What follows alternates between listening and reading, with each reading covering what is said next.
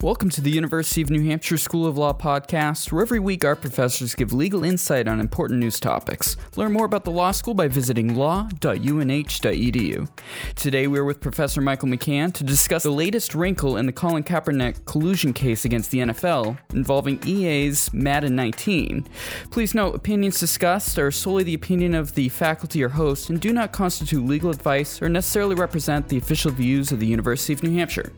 So, just to start off with, just super briefly, can you summarize the collusion case with Colin Kaepernick? Sure. So, Colin Kaepernick, as we know, has been involved in a controversy in the NFL over kneeling during the national anthem. And when Colin Kaepernick became a free agent, he was not signed by any teams, and no teams have expressed interest in him. And it's surprised many given that he was a starting quarterback and many would say, yeah, he's not Tom Brady, but he's still a good, maybe very good quarterback who earlier in his career was really a, an elite quarterback. And he believes that he has been blacklisted because of his protesting during the anthem. And in the NFL, to prove collusion, he has to show that two or more teams, or the NFL and at least one team, have conspired to deny him of a collectively bargained right. And here it's the right to sign with the team. And he needs evidence, and it can't just be conjecture. It can't just be, I think I should be signed and no one's signing me. That's not enough. There has to be some kind of tangible evidence, whether it's an email, whether it's a text, whether it's sworn testimony. It has to be something that can be measured. And Kaepernick believes that what has happened is that the owners are intimidated by President Trump. President Trump has made Kaepernick a focal point at times of his criticism of the NFL. And the NFL owners have been on tape during a meeting in last October where they talked about their their worries about the president, what the president could do. So, so that's the gist of the collusion grievance, and, and a neutral arbitrator University of Pennsylvania law professor Stephen Burbank will at some point decide whether or not collusion has been proven. And this latest little piece kind of adds to this. Uh, is he getting blacklisted aspect? Uh, bring us brings us to EA's Madden 19, where Kaepernick's name was edited from the soundtrack, kind of in a similar way to controversial language, like swears is removed. Yeah, that's right. So on Twitter, someone noticed that Kaepernick's name is removed from a song, a song called Big Bank. It's on YG's new album, and the song is sung by Big Sean. And during the song, one of the lyrics is, You boys all cap, I'm more Colin Kaepernick.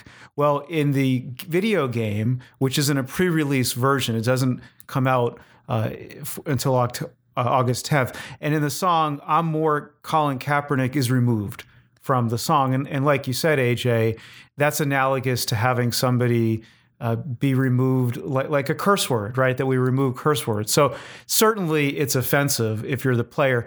And EA has, has apologized. EA uh, said that it will update the game where the lyrics are brought back in.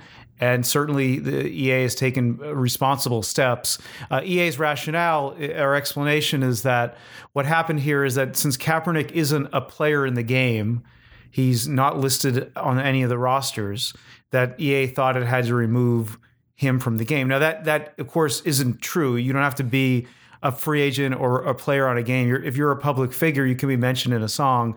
It's consistent with intellectual property laws. So a lot of people are sort of skeptical of that reason. And and to be honest, there's even more skepticism now because it's turned out that Kaepernick was also removed from Madden 18, yeah. and in that game he actually is a player. So it doesn't appear that being a player is explanatory. And we don't know why EA has removed it, but the, the relevance here is that well, could the NFL have directed EA? To remove Kaepernick. We don't know if that's true, but it's not unheard of because we know from Ed O'Bannon's case against the NCAA, yeah, exactly. right? The NCAA and and EA, uh, the NCAA's licensing entity, I should be more specific, and EA talked about removing the player's name, so it's not unheard of. Yeah, people can't really shouldn't underestimate the importance of these games when it comes to the real world. I mean, it's real intellectual property and likenesses being used and things like that. There's big money in these games. Yeah, these games are are humongous. and especially among you know as each generation passes more and more generations are familiar with video games and computer games right? That it's part of of who they are. It's not just something they played when growing up. It's something they play as adults. We know esports have exploded in popularity. So for for a player or for a union or for a league, what happens in a video game is actually quite meaningful. A lot of people say, "Well, it's just a video game." it's a major product, right? This is this is a big deal. I mean, you figure the amount of money EA dumps into these. I mean, you got to go into the the development of just the platform. You got to put into the licensing with the NFL and the unions, which it's got to be serious money for the NFL to be to be involved with this. It is, and, and the NFL and NFLPA work together on licensing intellectual property of teams, of players, of coaches. And it is big money. It's hundreds of millions of dollars. And these games, of course, uh, you know, end up being part of an industry that's a multi-billion-dollar industry. And this deal provides quite a bit of money to players in the league. And the expectation is that video game deals will become more lucrative as time goes on. You know, a lot of people are cutting the cord in terms of cable TV. You know, there's a shift of what people do right with their time. Video games, uh, especially, uh, uh they're not something that just kids play anymore. These are adult activities, and that's only going to become more apparent as time goes on when you know people in their 30s and 40s who grew up with Atari and Nintendo, they're going to continue to play for the rest of their lives, presumably. So it's going to be sort of a lifelong activity, and that's going to increase the value. What kind of implications do you predict for the musicians that were involved with this? Yeah, the musicians in theory could argue that a licensing agreement was violated. We don't know. We don't have access to the agreements, so we don't know the verbiage in them. But these agreements usually contain provisions on how songs can be edited. And whether or not this editing was consistent with those contracts, we don't know. If they're not, the the artist could sue for breach of contract. They could also potentially sue for tortious interference because it embarrasses the artist, right? It looks like they've got something against Colin Kaepernick when that's obviously not their intent. It's just the opposite. I, I don't think we're going to see anything there. The fact is, EA, by remedying the situation, is trying to mitigate the problem. I, I, I, would be surprised if the artists bring any kind of lawsuit. I think and also it's also hard to gauge what the damages are. In a way, a lot more people are now familiar with with this song than they were before because it's now part of this controversy. Yeah. So who knows? It may, records right? there. Yeah, it might it might sell records. So I don't know if damages can be shown. They have a right to be annoyed, but I don't know if it's a it's more of a uh, you know, a personal harm than a legal harm. Not all harms the law ought to remedy. Yeah, some musicians really take it seriously for cutting lines from their songs. Absolutely. It's their creativity, especially lines about individual people who they admire, right? It's even doubly offensive.